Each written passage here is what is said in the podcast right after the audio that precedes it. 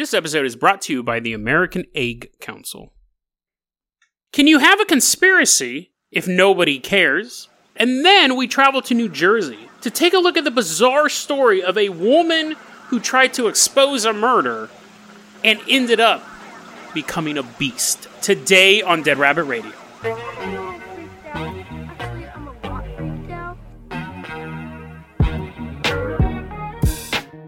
Everyone, welcome back to another episode of Dead Rabbit Radio. I'm your host, Jason Carpenter. I'm having a great day. I hope you guys are having a great day too. Hope you guys have a great weekend. This is our Friday episode. I want to give a shout out to one of our legacy Patreons, Bennett Grappone. Bennett Grappone, if that's how you pronounce your name. I hope I'm close. Thank you, Bennett, so much for supporting the show. This story, we're actually going to use one of his stories, so that's cool. That was serendipitous. Bennett, you're going to be our captain, our pilot, our driver this episode. If you can't support the Patreon, though, that's okay too. Just help get the word out about the show. Really, really helps out a lot. We also have a merch store. Minecraft server is still in operation. Join us on the Minecraft server. Bennett, I'm going to flip you the keys. Ding, to the Jason Jalopy. We're going for a little drive. We are headed out to New York. New York and the Sunset Strip. Totally different, totally different place. There might be a Sunset Strip in New York, doubt it. But, anyways, we're going to New York.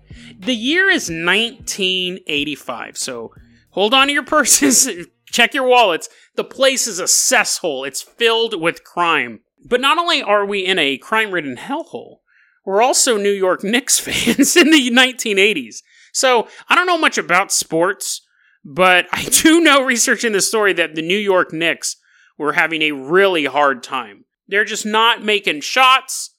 They're running in the wrong direction. I don't know really what can go wrong with basketball other than missing the hoop, but they were finding a way to do it. Basically, every team they played against was Globetrotter level good.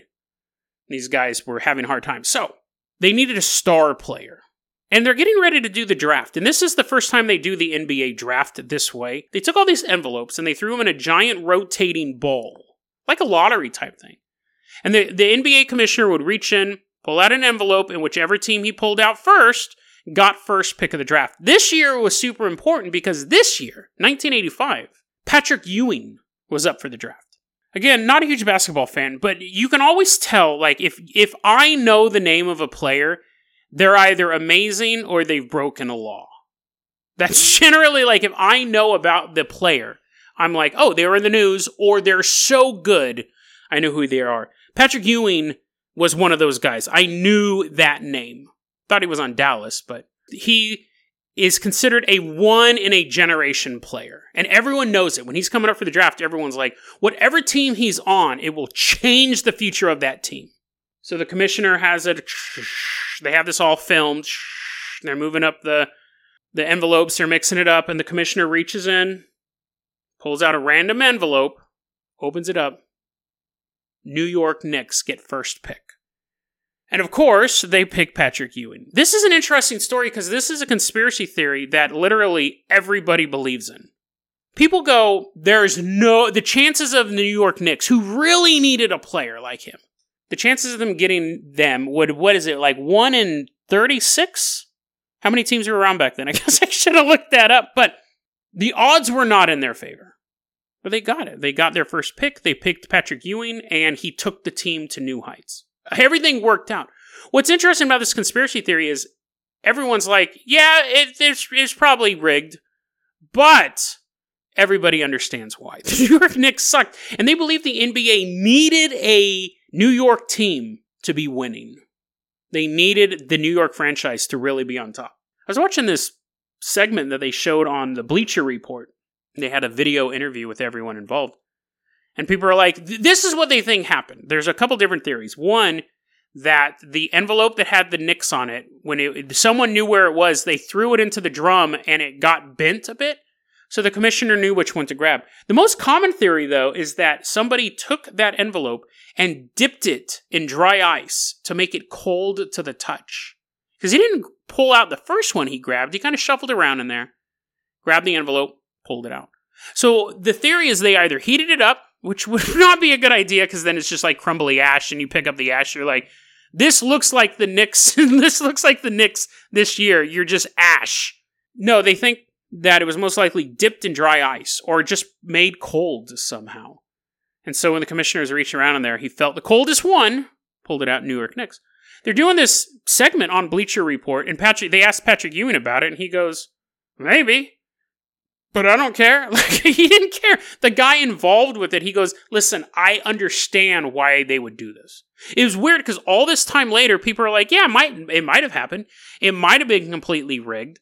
But nobody cares because it, everything worked out in the end. Patrick Ewing was happy on that team the team was very successful. Now, if they had been interviewing coaches from other teams, they might not, you know, 30 years has passed now, but other team, other coaches may not have been this happy. But all these years later, Patrick Ewing was like, it's just funny that people are still talking about this. But he was very like nonchalant. And all these reporters they were interviewing, they're like, yeah, it probably was rigged, but everything worked out it's funny because can you have a conspiracy if nobody cares about it? Like, if you cheat the system and everyone's like, yeah, yeah, it's fine, and everything worked out fine in the end. It's very rare you come across a conspiracy theory like that. I was actually when I this was so I was looking at more sports conspiracies because I recently did that one that I've already forgotten about. What was it? Oh, the balls. The um the balls in baseball were getting juiced. And a lot of you guys said, oh, do more sports conspiracy theories. So I was looking up some. This is one of the big ones. Actually, this goes into a bigger theory that the draft today is completely rigged. This was kind of like a heartwarming conspiracy. Like, yeah, maybe, maybe. Nowadays, people go, the whole thing's rigged. Uh, major sports are rigged, which is a little more sinister. I believe once money gets involved, obviously, you could have rigged games and stuff like that. I remember when I was a Sacramento Kings fan in the short time period that I was watching basketball, you would see them get up to the playoffs, but because they're not a nationally recognized or super famous team, it always seemed like the refs were calling bad calls on them because they wanted it to be, you know, New York versus LA or whatever. They didn't want the Sacramento. So you can kind of see stuff like that. And people get mad about that because people are betting money, they're losing money people have invested a lot of time into a team and then they like the refs are making bad calls and things like that. But this is more of a heartwarming conspiracy. Yeah, let the Knicks suck. Let's give him the best player in a generation and see how they do. And they worked. It worked. He was happy. The team was happy. History was made in basketball. And to this day, people still swear that that envelope was frozen. And it probably was. But literally nobody cares everyone thinks everything worked out. And I, I'm trying to think of another conspiracy that that's happened. I'm wondering if there's another conspiracy theory. Everyone's like, yeah, yeah, no one got hurt. I don't think so. Most of the time, conspiracies involve companies crushing people or nations basically doing stuff behind the scenes. It's very rare you come across a conspiracy theory that even the victims are kind of like, yeah, whatever. Like, we still had a pretty good year. There's probably one coach out there who would disagree with me. One coach who coached in 1985 who can feel free to email me at deadrabbitradio.com and be like, I know the truth. I should have got Patrick Ewing. But other than that one grump, everything worked out pretty fine.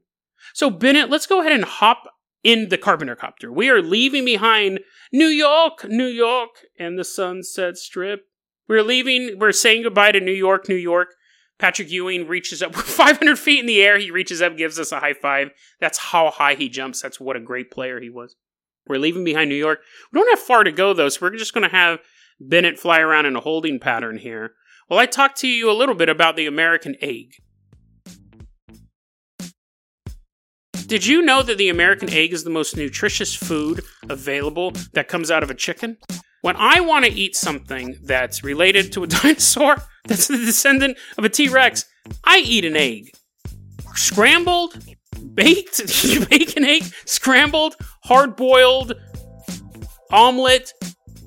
There's all sorts of different ways to eat eggs. Fried, and I think that's it actually. Baked. Apparently, you can bake an egg now. So, if you need a little more energy to run away from your worst fear, eat an egg. I can't guarantee it'll work, but as you're falling through Cthulhu level horrors trapped in your own mind, you won't be hungry. Bennett, now that that ad is over, we're gonna. what in the world? What What are you doing with this eight council bit? Ah, we'll get to it next. we'll get to it next week. Let's just say Daddy Carpenter is about to be Daddy Warbucks. Bennett is still looking suspicious at me. He's checking my pockets for eggs. He didn't check my back pocket. Helicopter lands. We're in New Jersey. This is a request both from Bennett. Bennett sent me a huge list. He came up. He was trying to find a pig person in all 50 states. He came up with 37 of them. So thanks, Bennett. I mean, I'm gonna take me a while to pour through it, but this is one of them. This is actually one of them. I got this as a request from both Bennett and Andrew Light, another Patreon supporter. So Bennett and Andrew, thank you so much for sending these stories over. We're going back in time. It's September 16th, 1922. So we got on our old timey clothes, bowler hats, and nice little suits. I'm carrying a dozen eggs. Jason, shouldn't you cook those first? Nah, Rocky. Rocky ate them raw. Bennett's like, dude, you're not Rocky. I'm like, uh, not yet. Wait till I eat all dozen of these raw eggs. Then we'll see who's Rocky. We're in Somerset, New Jersey. It's September 16th, 1922. And we see a bunch of cops standing around taking old timey pictures and stuff like that. We're like, oh, that's that's interesting. Let's walk into the middle of this crime scene. Let's interfere with this what these police officers are doing. There's two bodies laying in the field. We have Reverend Edward Wheeler Hall, 41 years old, and then Mrs. If you were expecting Mrs. Hall, you're wrong. Mrs. Eleanor Reinhardt Mills, 34 years old. They're both laying side by side in the grass, almost spooning. He's laying behind her, she's laying in front of him, and they're both facing a crabapple tree. His hand is placed around her neck, like almost in a caring gesture. It would look peaceful almost if it wasn't for the multiple bullet wounds in their head. He was shot once. She had three bullets in her head. But that's not where it ended. It appears that after she died, her throat was slit, and then her tongue was removed. Obviously looks like a crime of passion. That's normally not something you see in like a robbery or a quote unquote average murder. What also made it seem like a crime of passion was there were love letters strewn about their bodies, but they were ripped up. Someone, after murdering these people, took the time to rip up these love letters, throw them on the ground, slit a throat, pull a tongue out. A bunch of people showed up because they just thought this was the bee's knees. This was huge news in Somerset, New Jersey. Nowadays, this would be nothing. What? Someone got murdered in New Jersey? Eh, I don't know. I got other stuff to do. But back then, it was like, oh my God, two people got murdered. This is the crime of the century. Actually, this did end up becoming one of the first media circuses. It wasn't until Charles Lindbergh's baby was kidnapped and murdered that uh, something surpassed this. This was a huge media trial. But, anyways, so the cops are like, this obviously looks like a crime of passion. So we can figure it's one of their significant others, maybe. Her husband or his wife, they were both married and they were having this affair. At this point, a woman emerges from the crowd. She's pushing people aside. Hold on! She's walking over extra evidence. They're like, whoa, whoa. Ah, no, I wanted to step on that footprint. My name is Jane Gibson. Now, people in town knew who she was, but they didn't. She, they didn't call her Jane Gibson. They called her the Pig Lady because she was a pig farmer. So, I mean, she could have been worse. She could have been a manure farmer, but she was known as the Pig Lady.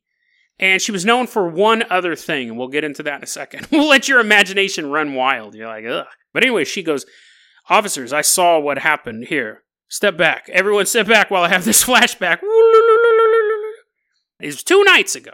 And I was riding Jenny, my mule, through the dark. You see, I'd been having trouble with trespassers. So I was coming out here to give them a good talking to. The officers are like, Talking to, or are you going to shoot random people on your property? Yeah, it's the 1920s. It doesn't matter what I do. I didn't have time to shoot nobody. So you see, I was riding Jenny out in the dark, looking for trespassers, and I see a group of four people standing over that crabapple tree right there, right? There's two people, and then there's another two people. You know what four means. And I hear them arguing about something. And then I hear a pop, and down goes one of the silhouettes. As God is my witness, now there was only three people standing there. Cops are like, we know how math works. Okay, just making sure. Just making sure. And then I see another silhouette standing there, and she begins to say, it was a woman, by the way. She had a very curvy, curvy silhouette. She began to say, no, no, no, and then said, Henry. And then I heard three gunshots, and now there's only two people standing there and I got scared. So after watching, no, it wasn't the first murder scared me, but that second murder, uh uh uh. I ride Jenny back home, and here I am talking to you. So flashback ends. So she tells the story. Now, the cops go, that is good enough for us. We still have more investigating to do, but that actually gives us a good lead because the minister's wife was Frances Noel Stevens Hall. Very well connected woman in town. She was connected to the Stevens family. She was a member of that. She was also connected to a family known as the Carpenters, but they spelled it with a D. So that's weird. The Carpenders. Anyways, the Carpenters, but they spelled it with a D. I have to keep emphasizing that because we were not involved in this crime.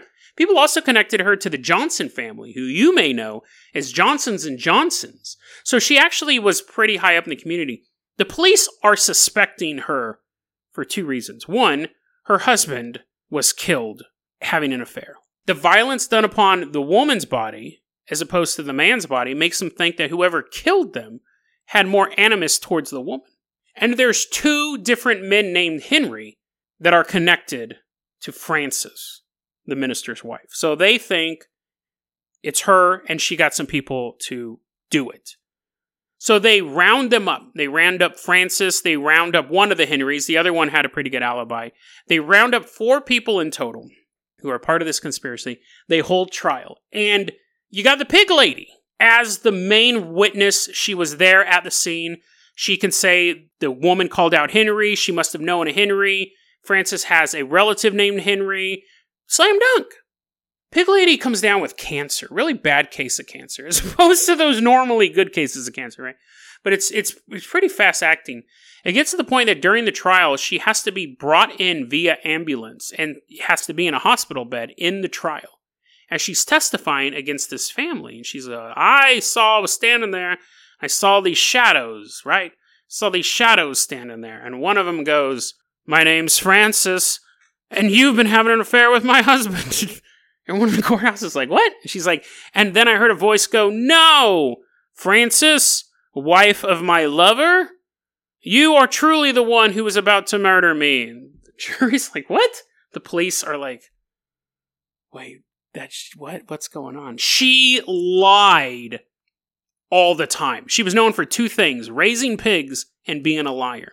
And her story changed so much from her first interview with the police to during the trial, she was changing her story. They said she had more details during the trial than she had during her first interview. Normally, people forget stuff. You don't go, oh, by the way, she left me this driver's license. And it's like a hand drawn card. The defense attorney actually was bringing up the pig lady's neighbors, and the, the neighbors would go on the stand. Defense lawyer goes, What do you think of the pig lady? And the neighbors would go, She's the biggest liar in the world. You can't trust anything she says. She's such a huge liar. Next neighbor would come up. Do you have anything to say about the pig lady? Oh, yeah. She lies all the time. You can't trust anything about her. During the trial, as the pig lady was delivering testimony from her deathbed, the pig lady's mom, this 72 year old elderly woman, was sitting in the audience. And as her daughter was giving her testimony, her mother was going, She's a liar! She lies. She lies all the time. She's totally not telling the truth. Like, when your own mom is yelling at you while you're dying, telling you what a liar you are, the jury is looking at all this stuff and they basically go, not guilty. 100% not guilty. Now, the prosecution, they were like, we know that these guys did it.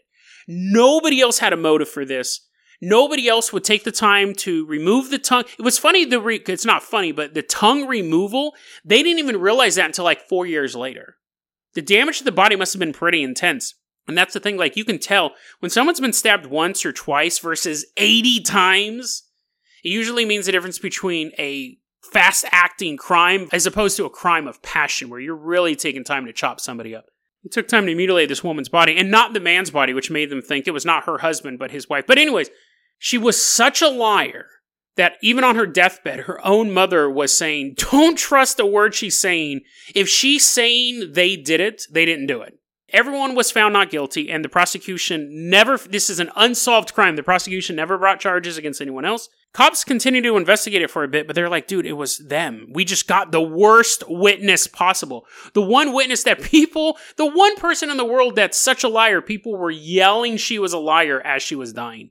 And she did eventually die, which is awful. But then the story takes a truly creepy turn, as opposed to the two people being murdered and one horribly mutilated.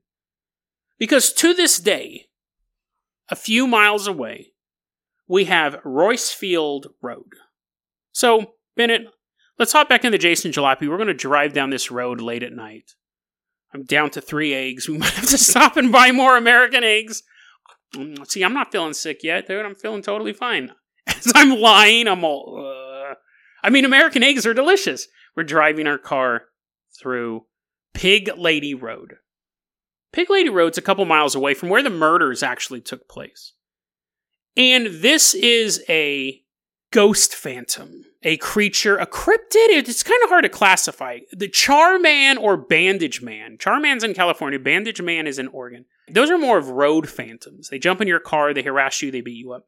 We've covered both of those. I love those stories.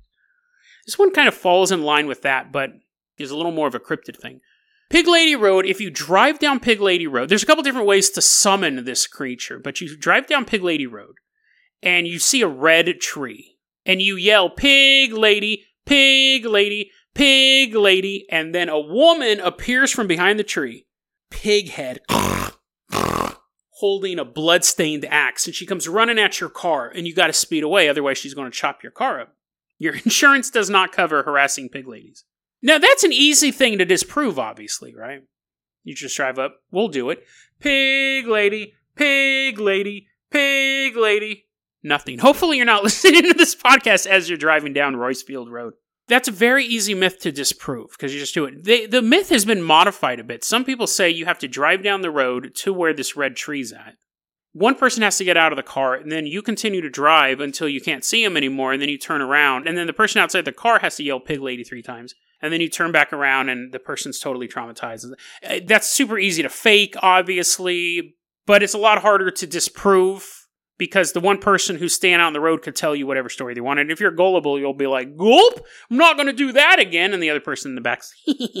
These are classic American myths, right? If you go down this road and you stop and then little kids push your car assuming you're not actually broke down outside of an elementary school because they might actually help you but you know those old stories you drive down the road and you'll be on a hill an, uh, like an incline hill and your car will go up and you'll see little handprints those type of myths and legends are all over america and i'd really argue all over the world there's different versions of that there's two versions of the origin of the pig lady. I'm going to posit a third one, but one of the origins is quite lame. This young baby, this is supposed to an old baby. This baby's born. The baby's born with the head of a pig. And then it grew up to a woman with the head of a pig, and now she walks around with an axe. Eh, it's super not exciting.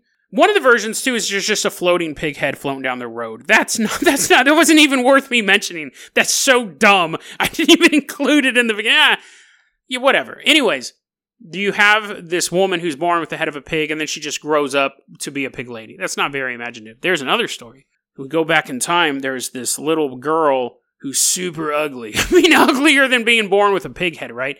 And her father is so disgusted he can't even look at her. So he goes, Ah, there's, you know, what would be an improvement over your disgusting old mug. It's a pig head. So he goes out and he chops the head off a pig. Or maybe he just had the pig head already laying around. He's like, hmm, I could wear this for Halloween, or I could torment my daughter. Hmm. He takes the pig head and he puts it on his daughter and goes, There, now you're better looking. And she grows up with this pig head on and she's just like, "Oh, I must be totally hideous if I have to wear this stinky head." I wonder if he kept cutting off pig heads because eventually it's going to rot, right? Eventually he's going to be like, "Pew, time to kill you, another pig. Get you a new mask. Look at you, you're growing." They're like marking putting marks on the wall as she's getting taller, but they're marking it to the pig's ears.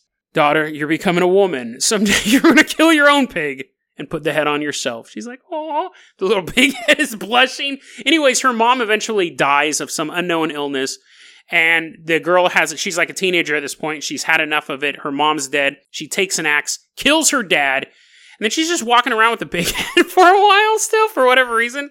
She's like, ah, you know, I'm used to it. And then some kids are teasing her in town and they put a pig head on her porch, so she murders these two kids. And then eventually she just kind of like dissolves dies of swine flu. She dies somehow, and when the police search her property, they find her mom who had died of natural causes, and then the butchered remains of her father and the two boys. That's enough. I did forget there's one other origin story, which might actually be the funniest.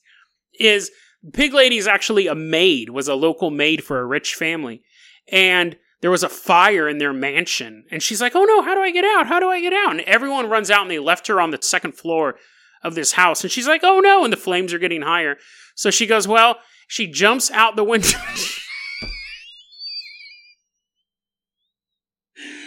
she think about the two stories we just had. A woman who was so hideous that a pig head looked better than her normal face or someone who was just born with a pig head. At least those are slightly fantastical. This one's just i don't know if it's bizarre and cruel or both. This woman's like oh no i'm gonna burn. She jumps out of the building. It's a two-story house. She falls she falls right on her face. Like she doesn't brace the, what was she doing with her hands? Sewing like she doesn't brace herself at all. She doesn't land on her shoulders. She doesn't land on her back. She doesn't break her ankle. She doesn't even put her hands out. She falls two stories right onto her face and she hits the ground and it's instantly mangles her face. After falling 20 feet straight onto her face, she jumps up and runs into the wood, forever being known as Pig Lady. Why does she have a pig head? I don't know. She's just horribly disfigured. Even if your nose got bent up and you had like a Chief Wiggum pig nose, you can still get a job. So that one's, I guess, at some point in the woods, she just finds a dead pig and she's like, "Any port in a storm," puts it on. I don't think if you if you feel twenty feet on your face, first off, I don't think you're jumping up and running away. I don't necessarily one. I don't think you're thinking at all. Your thought process would be your brains are scrambled. But two, I don't think you're going to hop up and go, "Oh no, my face," because your ears are bleeding and your eyes have burst open. Anyway, so that's another legend. Here's my theory, and we're going to close it out like this. Here's my story. Lying is one of the oldest sins. It's the thing that holds humanity together, societies together. If everybody lied, we could do nothing. You couldn't have a contract. You couldn't even have a conversation. Now, people do lie. People do lie. But it's one of those things that you can get a bad rep for really, really quickly. Lying is the the one sin, the one wrong that everyone does the most. Most of us aren't habitual liars, but think about how many times you've lied versus how many times you've stolen something. How many times you've lied versus how many times you've broken a law. Lying is something that we do. It's super innate in children. It's really the original sin. I mean, other than eating the apple and causing the, the world to crumble. But you know what I mean? Like lying is the is the first thing that humans do that is wrong and hurtful. And here you have a woman who was such a habitual liar that murderers got away. She spent her whole life fantasizing. She spent her whole life weaving tales. She spent her whole life deceiving everybody to the point where her mother, I have to nail this point home, as she was dying, her mother denounced her as a liar. Because of her lies, murderers got away.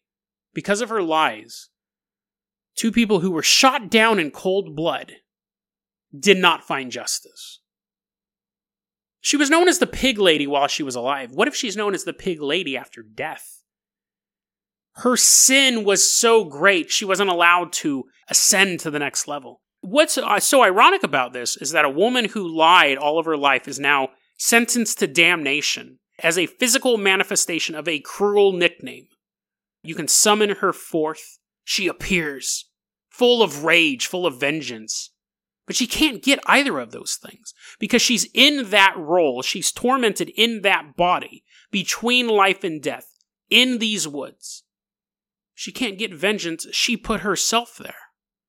And the most ironic thing about this whole story is that someone could summon her, and she's pulled into our world, snarling and in pain, and they drive off, and she slowly fades from view. And when the people in that car go back to school the next day and tell all their classmates that they did it, they summoned the pig lady, they saw her, what is everyone going to say? You're lying.